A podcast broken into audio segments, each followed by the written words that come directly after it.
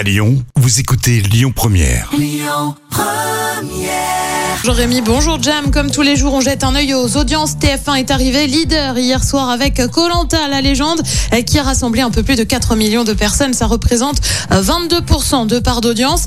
Derrière, on retrouve France 2 avec Amir et Notaires Inconnus direction le Jura. M6 complète le podium avec le film La Reine des Neiges. L'actu du jour, c'est Téléfoot qui est placé en liquidation judiciaire. La chaîne de Mediapro a, comment dire, capoté. On le rappelle, la chaîne a arrêté sa diffusion il y a maintenant 9 mois. Téléfoot, bah, ça a un peu été un fiasco, un chiffre d'affaires de 104 millions d'euros sur les 4 mois d'activité. Le groupe en avait promis 800 millions par an pour la diffusion de 80% des affiches de Ligue 1 jusqu'en 2024. Et puis avis aux fans de la série New Amsterdam, la série médicale revient euh, pour une troisième saison sur TF1. C'est pour bientôt puisque c'est prévu euh, pour le 17 novembre prochain.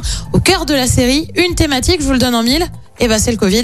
Euh, Pour rappel, le lancement de la dernière saison avait attiré près de 3 millions et demi de personnes. Côté programme, ce soir, euh, sur TF1, on retrouve la comédie Les Profs. Sur France 2, c'est la série Germinal. Sur France 3, on se rend en Loire-Atlantique, notamment avec Faut pas rêver. Et puis sur M6, c'est la France, un incroyable talent. Et c'est à partir de 21h05.